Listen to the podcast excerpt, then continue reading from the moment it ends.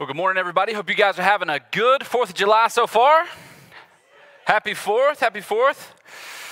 Hey, I, don't know about what you think you are, but I just want to say, I think you're pretty committed. Like, you're here on 4th of July weekend. You don't have swimming trunks on, at least as far as I can tell. Um, again, I can't see everybody, but I'm, I'm guessing maybe you got bathing suit on underneath, but man, you're here. And so right, that's awesome. Online people, look, maybe you're at the lake, maybe you're at the beach. I don't know where you're at, but if you're watching this, like, way to go. Like, you're here, you're leaning in. I think that's awesome. So uh, let's just give ourselves a round of applause. Way to go. Way to go. Awesome, awesome, awesome. Hey, um, if you're here and you're new, and that's awesome. We're, we're, so thankful you would take some time out of your week. I, I met uh, a lady earlier and I was like, wow, you picked a great Sunday to be here. Um, if you are new, I want to draw your attention to this card that's in the chair in front of you. It's called a Next Steps card. It's what we would invite you to fill out if you are here for the very first time, but also if you need prayer and something that's going on in your life. You're like, hey, man, I got this going on. Uh, whether you're new or you've been here for a long time, man, we want to be a church that honestly believes in the power of prayer, that participates in letting those requests be known and then letting those requests be prayed for because we believe when God's people pray, miracles can happen. And so, prayer requests, you can put those on there. If you want to get uh, in the know about serving or getting connected, or you want to make a decision for Christ today, all that happens on those next step cards. And there's two little boxes back there in the back where you can take those after service. All right? Hey, let me ask you a question. What is your favorite thing about the 4th of July? All right? Um, what, what's your favorite thing? Favorite thing? What's up, Titus? Hey, hey, son. My favorite thing about today is we have kids here with us. Like, you guys notice that? If you're here in person, they're actually young humans with us. That's cool. Um, cool. What's up, buddy? Um, so, yeah, what's your favorite thing about 4th of July? You guys in the chat, you guys just yell it out with your keyboard. Um, fireworks, I heard that in the back. Kids, this is where you get to yell at me, okay? That's awesome. Parents are going to make you shush later on, but now's the point where you get to yell things out, okay? So, favorite things about 4th of July, what we got? Did somebody say potato salad? I was going to uh, ask you to leave uh, in Jesus' name. Sorry. Uh, fireworks, hot dogs, freedom. Yeah, there's a good one. Freedom. That's awesome. Yeah. One of my favorite things about the 4th of July is what we're doing right now. The amazing, unbelievable privilege it is to, in a moment in time, where all around the world they're a Christian gathering in secret. They're a Christian, like we have a safety team here at MCC, but we don't have a lookout. Like we don't have somebody, like if the police show up here, we think it's because they're protecting us. A lot of other places, the police show up, they know they're in trouble.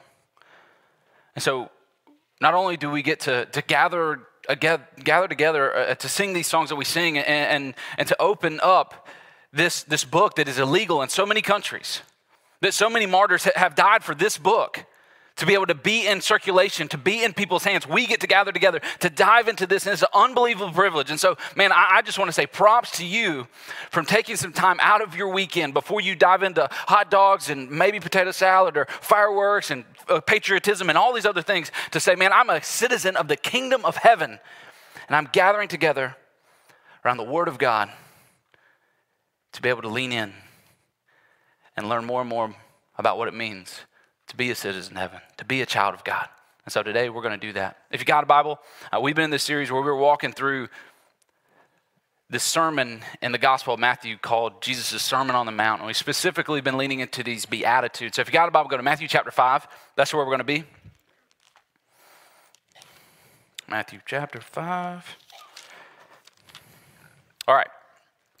I'm going to read this passage, and then we're going to camp out on the specific few verses that we're going to unpack today. Today, we're actually going to be kind of rounding out this, this Beatitudes intro that Jesus gives to this Sermon on the Mount. Let's read. Now, when he saw the crowds, he there is Jesus, when he saw the crowds, he went up on the mountainside and he sat down, and his disciples came to him. And he began to teach them, saying, Blessed are the poor in spirit, for theirs is the kingdom of heaven. Blessed are those who mourn, for they will be comforted. Blessed are the meek, for they will inherit the earth. Blessed are those who hunger and thirst for righteousness, for they will be filled. Blessed are the merciful, for they will be shown mercy. And blessed are the pure in heart, for they will see God. And blessed are the peacemakers, for they will be called sons of God. And blessed are those who are persecuted because of righteousness, for theirs is the kingdom of heaven. Blessed are you when people insult you, persecute you, and falsely say all kinds of evil against you because of me. Rejoice and be glad, because great is your reward in heaven. From the same way they persecuted the prophets who were before you. I want to go back and read those few passages of 10, 11, and 12 one more time. That's going to be what we're going to camp out today. And I don't think it's any random coincidence that on 4th of July, where we're celebrating our independence and our freedom, we're going to be diving into a passage today that talks about persecution and what happens when you take this faith so serious that it offends other people. So I want to read it one more time. It's going to be on screens. If you want to see it, if you don't have a Bible with you, it's fine. Let's dig in this together. Start in verse 10. Blessed are those who are persecuted because of righteousness, for theirs is the kingdom of heaven. Blessed are you when people insult you, persecute you, and falsely say all kinds of evil against you because of me. Rejoice and be glad, because great is your reward in heaven. For in the same way they persecuted the prophets who were before you. Let's pray, church. Jesus, we thank you that over 2,000 years ago, you sat down on an obscure hillside in Galilee and you said these words.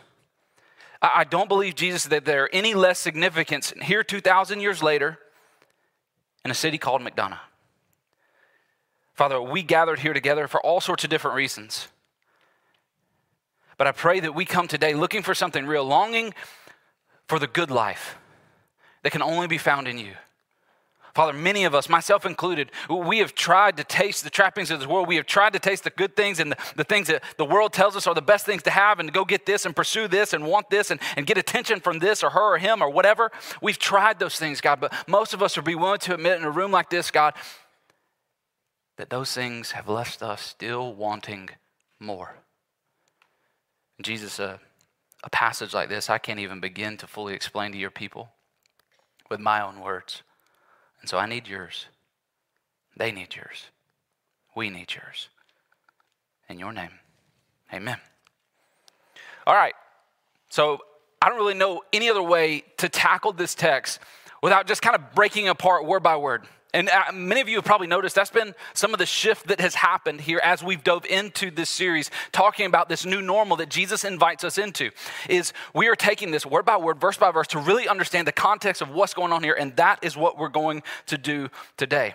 Before we dive into that, I want to make something really clear about these Beatitudes. Okay, so if you remember, one of the big points we've made in these is that when Jesus talks about being blessed are the, the poor in spirit, for theirs is the kingdom of heaven, and blessed are those who mourn, for they will be comforted. And we walk all the way through those Beatitudes. We made this point in here that these aren't Proverbs. That these aren't little wise sayings you can just pull one of these out and go, okay, I'm going to write this on your birthday card and it'll be yours. That these are things that flow in conjunction with the other. Almost if you were talking like, like monkey bars. I mean, you kids in the room, you love monkey bars, like swinging through them. It's awesome. You love monkey bars. And every little kid in here will tell you that the more you keep your momentum, the easier it is to go from the next rung of the monkey bars. All right? That's the same way it is with the Beatitudes. The momentum off of one carries you on to the next one. Last week, I didn't mention this to you last week, but last week we actually got to the last one. The seventh beatitude, the final beatitude, and again, seven is the number of completeness in the Bible. The seventh one is Jesus saying, Blessed are the peacemakers. Blessed are the peacemakers. Now, all these beatitudes, we talked about them as things where you should want to pursue as much of this as possible. All these beatitudes are what is called the process, things that you know is the process of sanctification in somebody's life. They're not the things that would say, okay, do these things and become a Christian. These are the necessary elements of a Christian life poverty of spirit, meekness, hungering and thirsting for righteousness, being a peacemaker.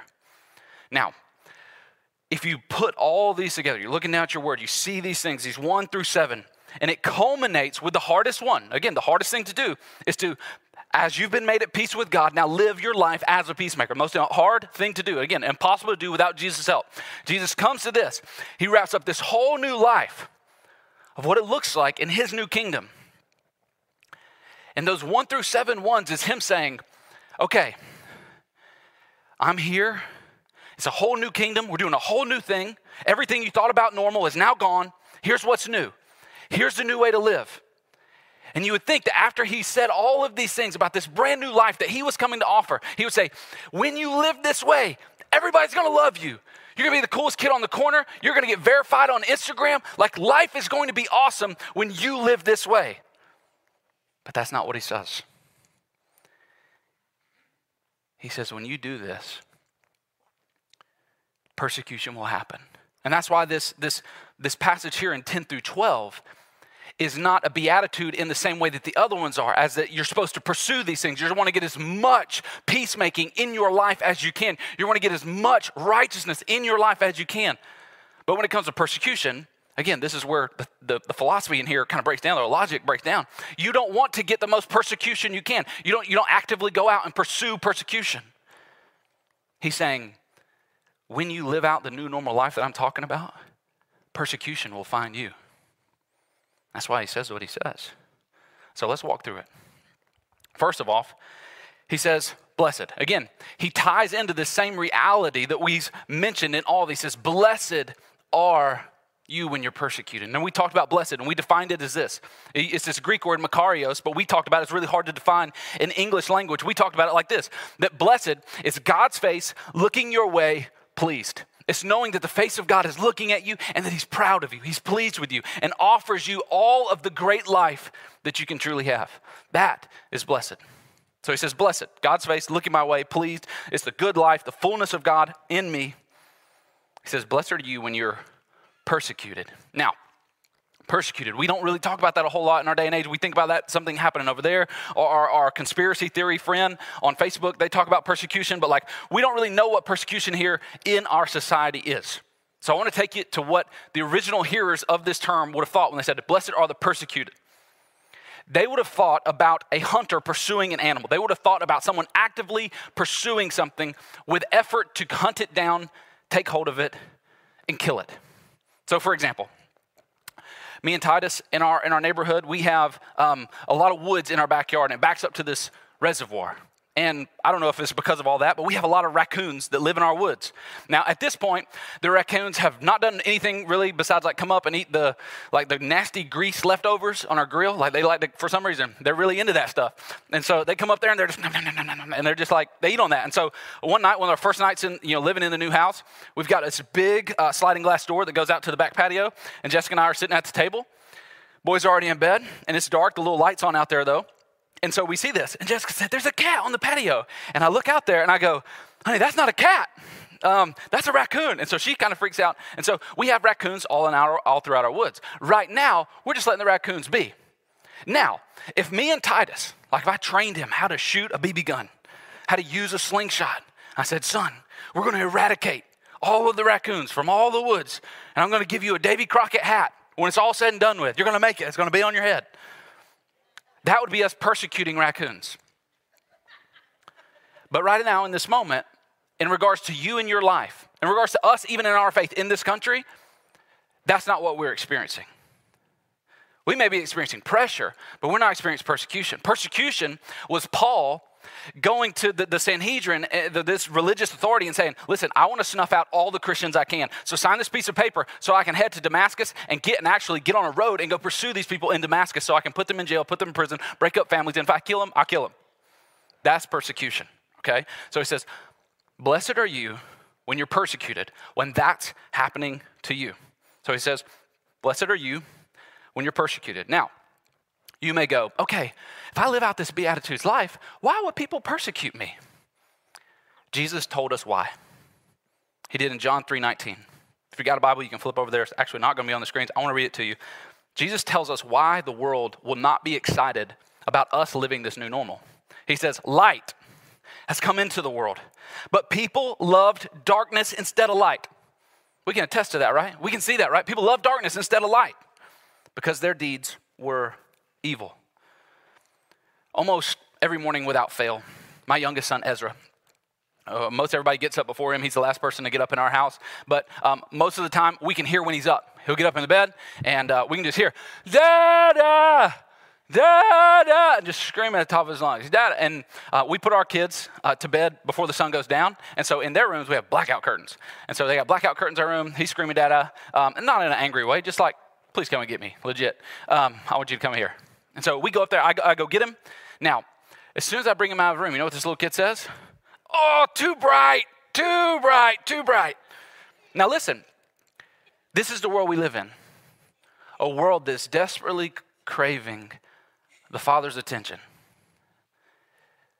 But when things begin to push them into the light, oh, it's too bright.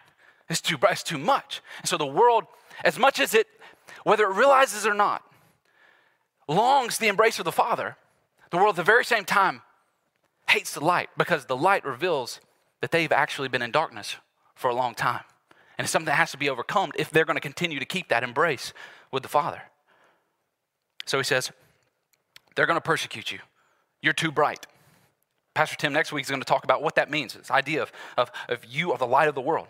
He says, Blessed are you when they persecute you because of righteousness. Now, we can hear that and go, okay, what in the world are we talking about? Like, okay, blessed are you when you're persecuted, but you're not just persecuted for being a jerk, you're not just persecuted for speeding, you're not just, per- this is when you are blessed and persecuted. It's when you're persecuted because of righteousness. All right? Let's put our thinking caps on for a second. We got to understand what that, what in the world does that word mean? All right, we we talked about this a little bit when we went to the beatitude of, a blessed are those who hunger and thirst for righteousness, for they will be filled. This is what righteousness is. First of all, righteousness is Jesus. That's who he is. Over and over, the scripture refers to him as the righteous one. Righteousness is Jesus. Secondly, righteousness is who you are in Christ. If you're in Christ, the Bible says in 2 Corinthians 5:21, God made him who knew no sin to become sin for us so that we might become the righteousness of God. So it's who Jesus is, it's who we are in Christ. But then thirdly, it's who we are becoming in Christ. When we talked about it, we unpacked righteousness as this thing that is actually twofold. It is on one side, it is positional okay? So, because of Jesus and what he did, he has deemed us righteous. We are in a righteous position in front of Christ. But at the same time, it is also something that's supposed to be lived out practically in our life. We talk about as positional righteousness and practicing righteousness. This is Jesus as our Lord, our Savior, and this is Jesus of our Lord of our life. This is us being justified, and this is us being sanctified. So there's this righteousness, and, and Paul, he, he expresses this when he's writing to his protege Timothy in 1 Timothy 6.11. He says, but you, man of God, flee from all this, flee from all the stuff in this world, flee from the darkness, and he says, pursue righteousness. So righteousness that Jesus is talking about here is not an either or, but it's him saying, okay, when you have Christ replace your old heart of stone and give you this brand new life, you will then have and be at the position of being righteous before God. Now, he still requires and expects you to live out that righteousness. And what that righteousness looks like being lived out is the Beatitudes. That is righteousness being practiced.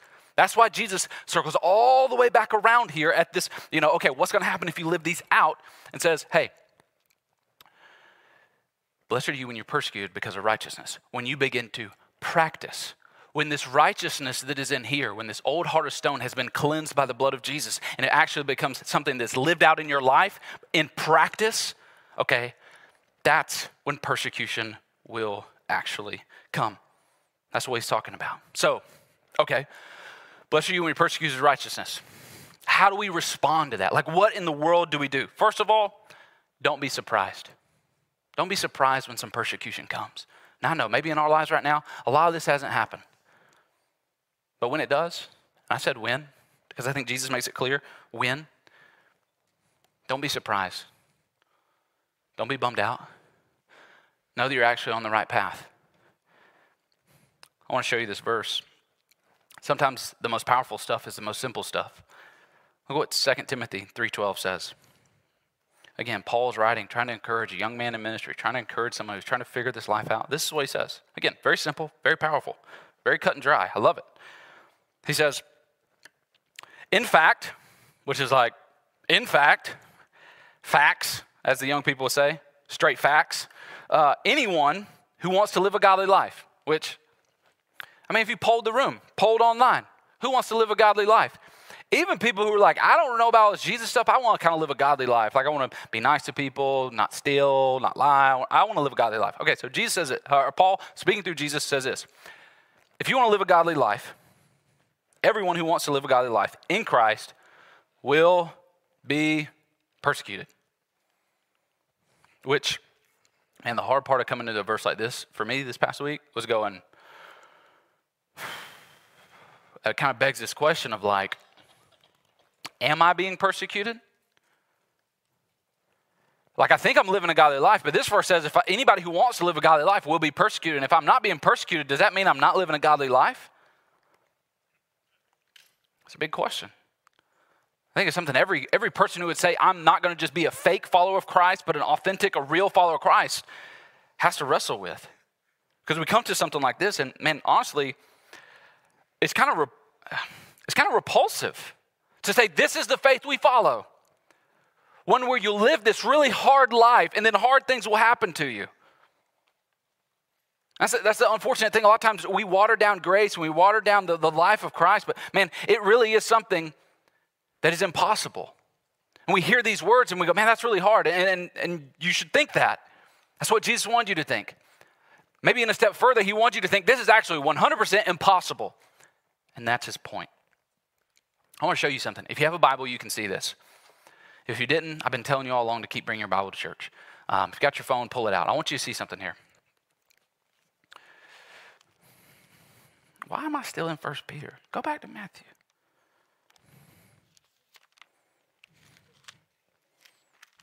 All right. Look at verse 11. All right, I want you to show. I want to show you this. He says, "Blessed are you when people insult you, persecute, and falsely all kinds of evil against you because of me." All right, that's cool. Now go up to verse 10. All right, he's explaining what happens in all of this. Verse 10 Blessed are those who are persecuted because of righteousness. Again, he's keeping with this whole beatitude thing of blessed, and here's your promise because of this. This is why you'll be blessed. For theirs is the kingdom of heaven. All right? Now, go all the way back up to verse 3. I love seeing heads go down. That's beautiful. Verse 3 where he starts. Again, this is how he started the whole entire sermon. First words out of his mouth Blessed are the poor in spirit, for theirs is the kingdom of heaven. What do those two verses have in common? The exact same promise.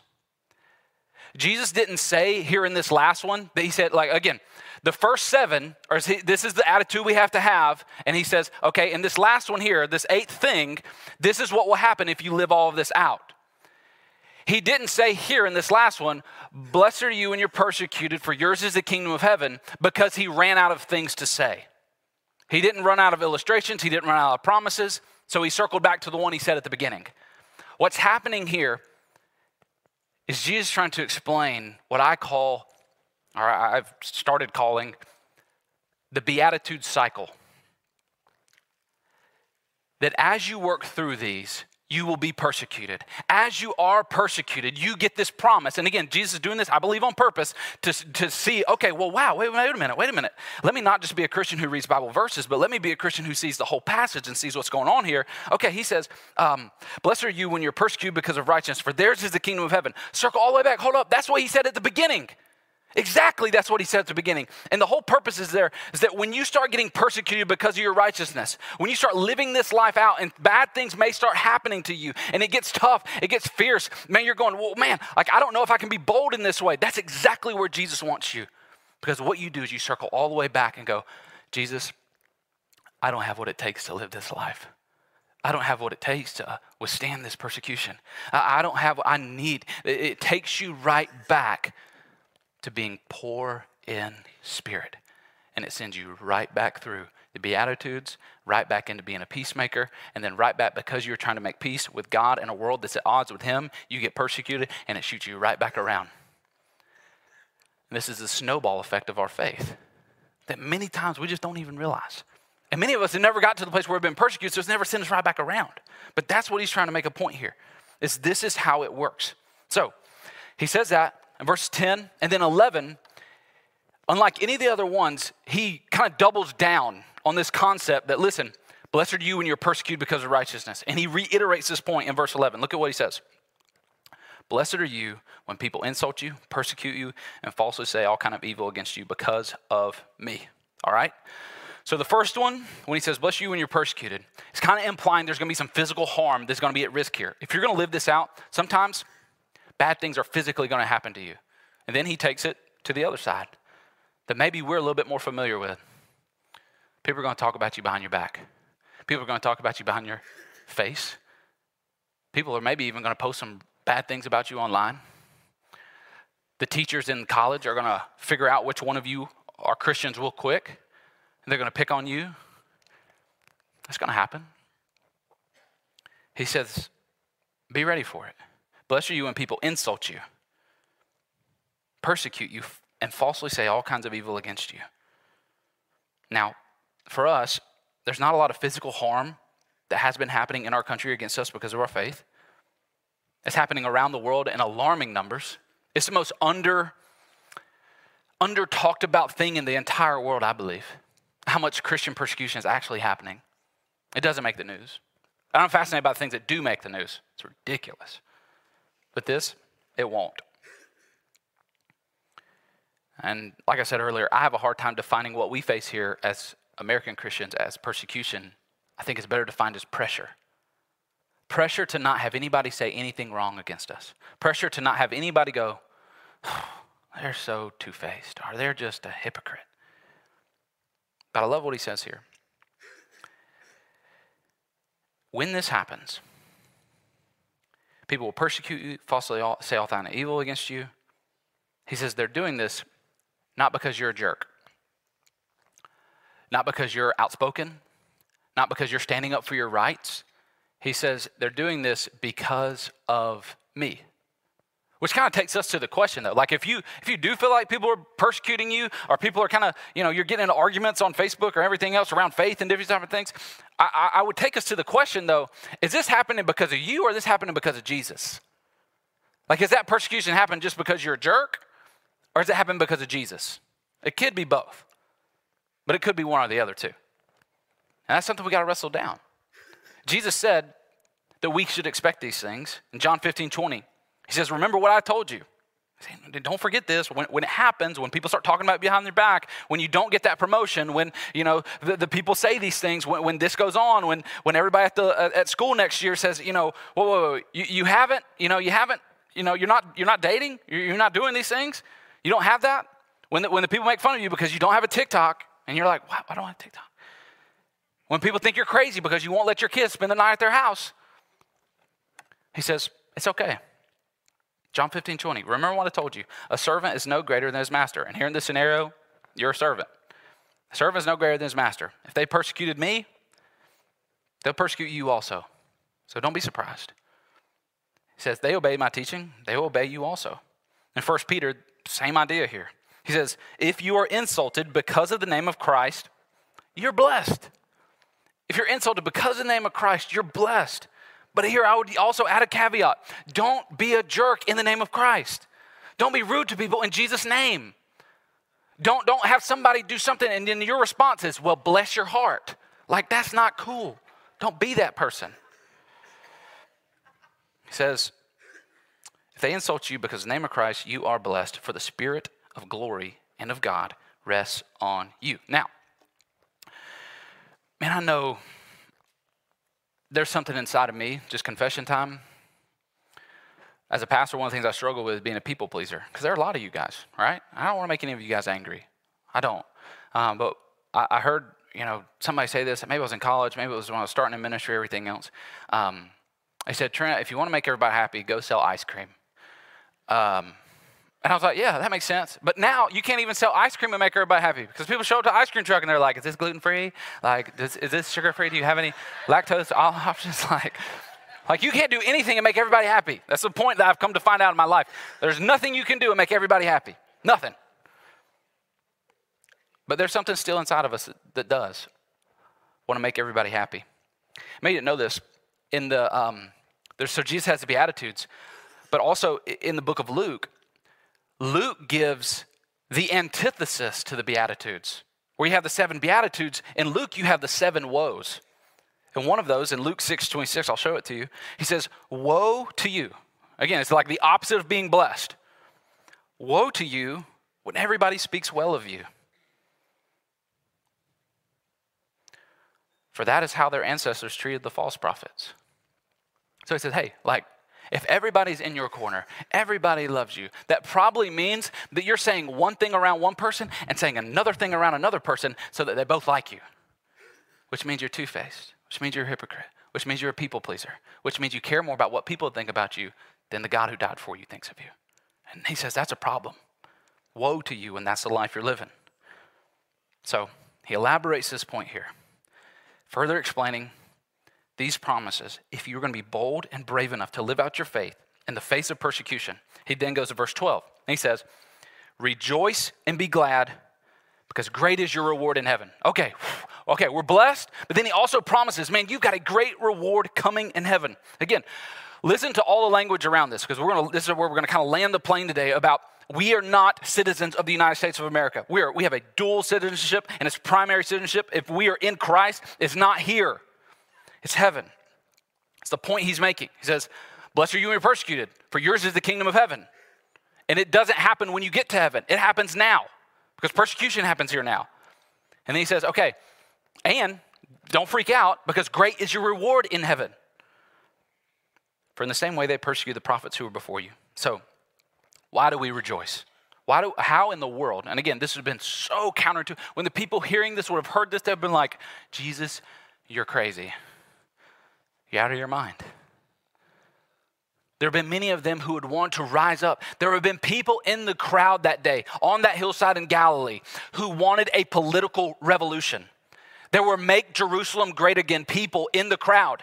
And when they hear Jesus say, Blessed are you when you're persecuted, blessed are you when you're oppressed down, when you don't have a voice, you don't have a when they heard Jesus say these things, they were like, No, we need a David. We need a King Solomon. We need somebody to come in, overthrow all the Romans, give us a big voice, give us a big kingdom. So Jesus, again, flipping all that on his head. And here's why we can rejoice. Firstly, because it unites us with Christ. Philippians 3:10. Paul's talking. He says, I want to know Christ, which is the heartbeat of everybody who, who, who should know. I, I want to know him. That's the whole purpose of this thing. Yes, to know the power of his resurrection, which I read that and I'm like, yes, we all read that. Man, I want to, like, I don't know Jesus, but I want to know what in the world is inside of him that was so powerful, so amazing that he could conquer death, raise up from the grave. Man, I want to know about that. The problem of wanting to know about a resurrection is you can't know about a resurrection until you know about a crucifixion. And everybody wants to know about the power to overcome and the power to be victory. But what Paul is explaining to us here is I want to know the power of his resurrection and participating in his suffering, becoming like him in his death. So, why do I rejoice when suffering comes my way? Because it's going to unite me to Christ. Two, why do we rejoice in persecution? It reminds us that this world is not our home. Romans 8:18 8, says this, "For if I consider the sufferings of this present time, they are not worth comparing to the glory that is to be revealed to us." Saying, "Listen, this world's not my home. The stuff that's happening here, the suffering that's happening here, it doesn't compare to what I'm going to see be revealed to me there." Another passage that I think makes that super clear that is something to keep in the forefront of our mind today as we celebrate this country. Philippians 3:20 says, But we are citizens of heaven. Heaven. Heaven. You're a citizen of heaven. Your green card may say you're a citizen of the United States. Your passport may say you're a citizen of the United States. But all those papers will fade away. Because as much as your feet have, an, have a home, your soul has a home and its destination, the place where it belongs, the place where, and this is what's crazy, maybe you never thought about this, the place where you were created to be is heaven with your Father, united to Him. That's home. So we can't live and get fired up and go, go, go bonkers over when things go wrong in this world.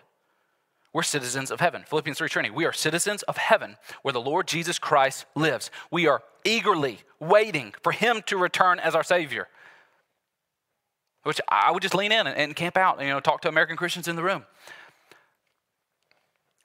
What are you waiting for most? Are you waiting for him to return a Savior? Or are you waiting for gas prices to go down?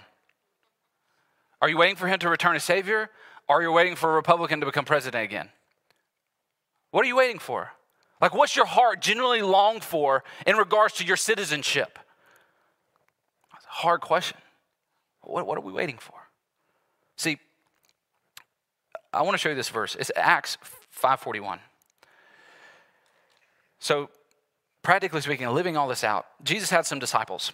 And the whole reason that you're here and you would even label yourself or call yourself maybe a disciple is because they faced immense persecution. Like Stephen, the first Christian martyr, was stoned. He kept his eyes on Jesus the entire time, stoned with rocks, killed, dead.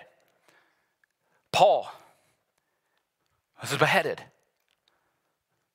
You go through Christian hero after Christian hero, and almost every single one of them died a violent, tumultuous death because of their faith in Jesus.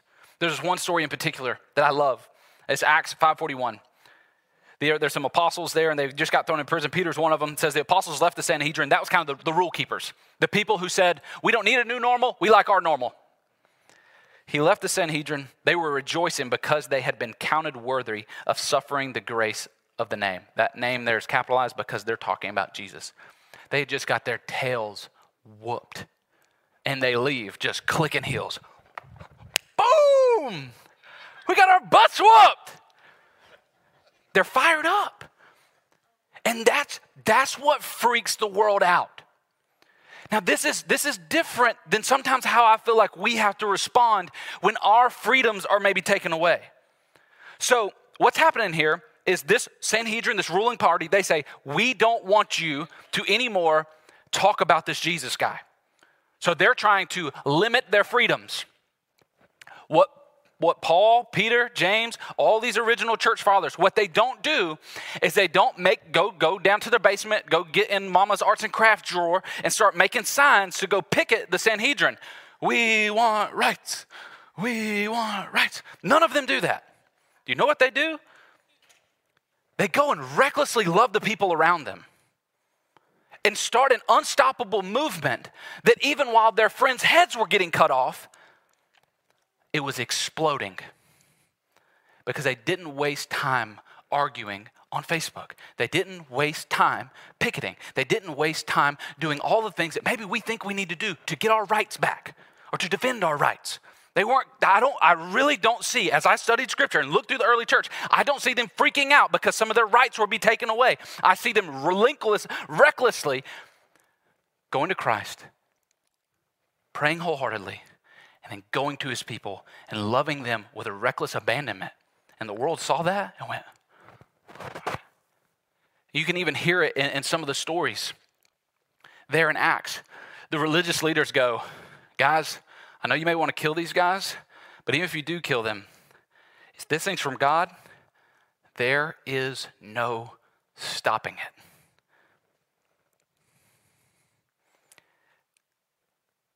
I believe God wants to continue something that He started a long time ago that's unstoppable. And I want us to understand that the only way that will happen is with love and actually maybe laying down some rights, not freaking out because some rights are maybe suppressed or we're not able to say a certain thing or do a certain thing. Again, I, I believe we should be bold. I believe we should care. But again, the things that we're bold about are the things that Jesus was bold about. And so I ask you this question big heart question. Hopefully, it doesn't ruin your 4th of July weekend. What are you most afraid of? What is it? What is it that you're most afraid of? I know the kids in the room, you're like, sharks. Definitely sharks. What are you most afraid of, though? For most people, you're afraid of rejection. You're afraid of being told you don't fit in here. You're afraid of a denial email that says the job's not yours. We're going with a, we're going a different direction. You're afraid of, you know, I, I don't love you anymore. We're, we're afraid of rejection. We crave, we crave, we crave acceptance.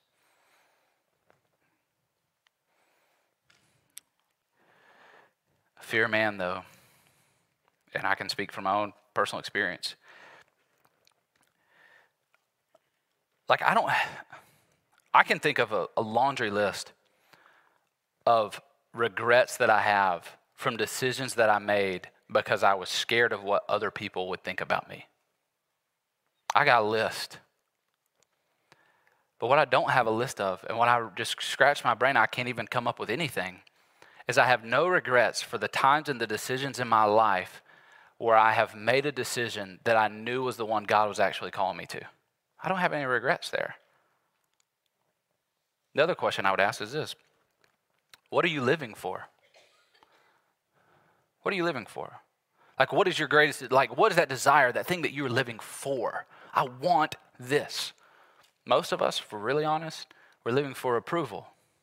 Approval from a parent we maybe didn't get it from, approval from a boss, approval from, you know, the cool kids at high school, approval from some people online. I want to get it. I get addicted to little hearts and you know thumbs up and all these things, and it's that little shot of dopamine. I just want to keep going back and keep going back. I'm living for approval. I want to be accepted. I want to be known. I want to be liked. I want to be loved. We want approval. Problem with being addicted to approval is people who are addicted to approval, they prioritize acceptance over obedience. That's why your kids act out. If they're not getting any sort of attention, they will go and do the wrong thing just to get acceptance, just to get people to notice them. That's what approval addicts do. They prioritize being accepted more than they prioritize obedience. And so the question really isn't who or what am I living for? It's who am I living for?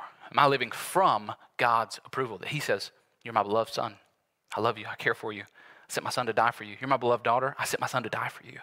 And I want to be in a relationship with you.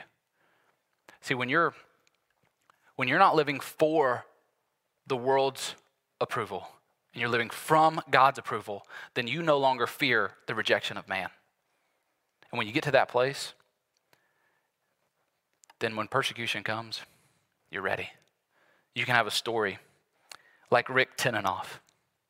Rick Tenenoff in 1993 he and two other missionaries were trying to advance God's kingdom among the Kuna Indians. I say the Kuna Indians, they were in kind of this region of South America in Colombia. And as they were trying to advance amongst this Kuna Indian, this tribe of people in 1993, there were some Colombian rebels practicing guerrilla warfare. They enter in to this tribe where these pastors had been trying, these missionaries had been trying to minister, and they take these three missionaries captive. They went to the village, they kidnapped him. And for years, they had thought the group had just been missing. These guys that they had captured. They thought that they had just been a missing group, that they were just nowhere to be found. Later, it was determined that they were, in fact, killed there on the mission field by these Colombian rebels. And a few years later, Tara Tenenoff, she wrote a poem about her father. It's powerful because it speaks to us about how we can have hope and courage in the face of whatever opposition may come. I know it doesn't seem like there are going to be rebels and um, anti Christian movements that may come on us, but it gives us hope that as I look at the courage of the faith of others, it can allow me to boldly stand through whatever I may face here the pressure to just mail it in, the pressure to live out this American dream and, and throw away the gospel. This is what she wrote. The poem is called There Once Was a Man. There once was a man, a man I once knew, who told me stories every night and laughed at my jokes and held me tight. He told me, Don't quit and always fight the good fight. He said, Love the Lord with all your heart and serve him with all your might. He begged me, do right.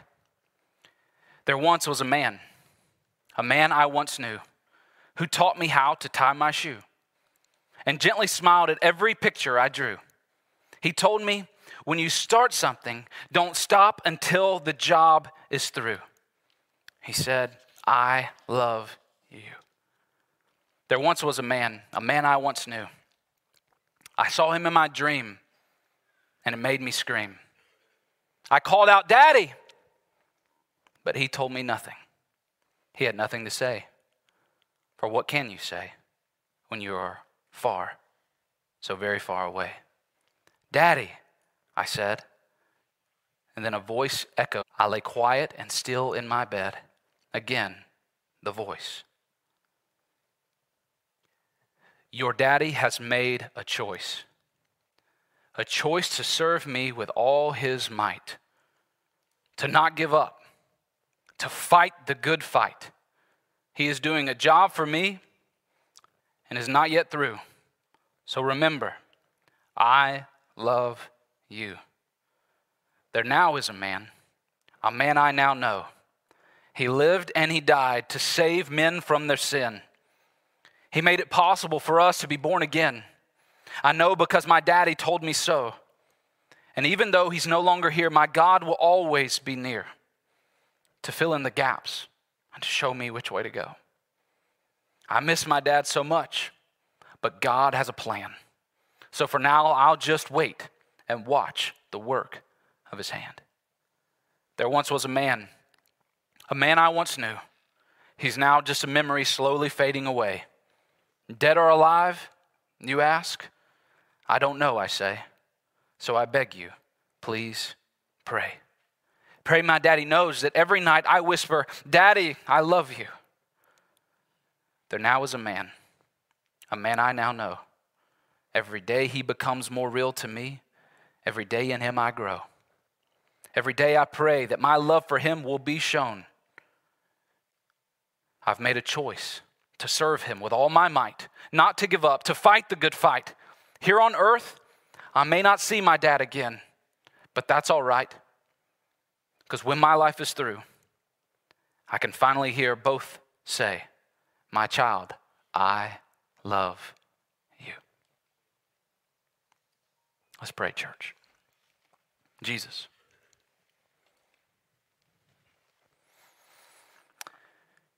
I pray that we long for that day where we stand before you and hear, Well done, good and faithful servant.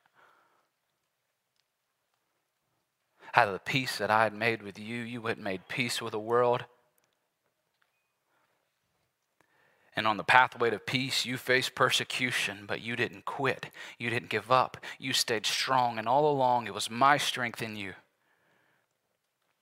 As we come to you in these moments to receive communion, Jesus, we thank you that you fought that good fight. You saw us as you were on the cross. You looked there and said, I want you, I want you, I want them all. And I praise you that we can call on you as a friend so that we can call on the Father and know that He is our daddy. And we are His. Draw us out of our sin, draw us out of our fear. And let us feel you draw us near in these moments. In your name, Jesus. Amen.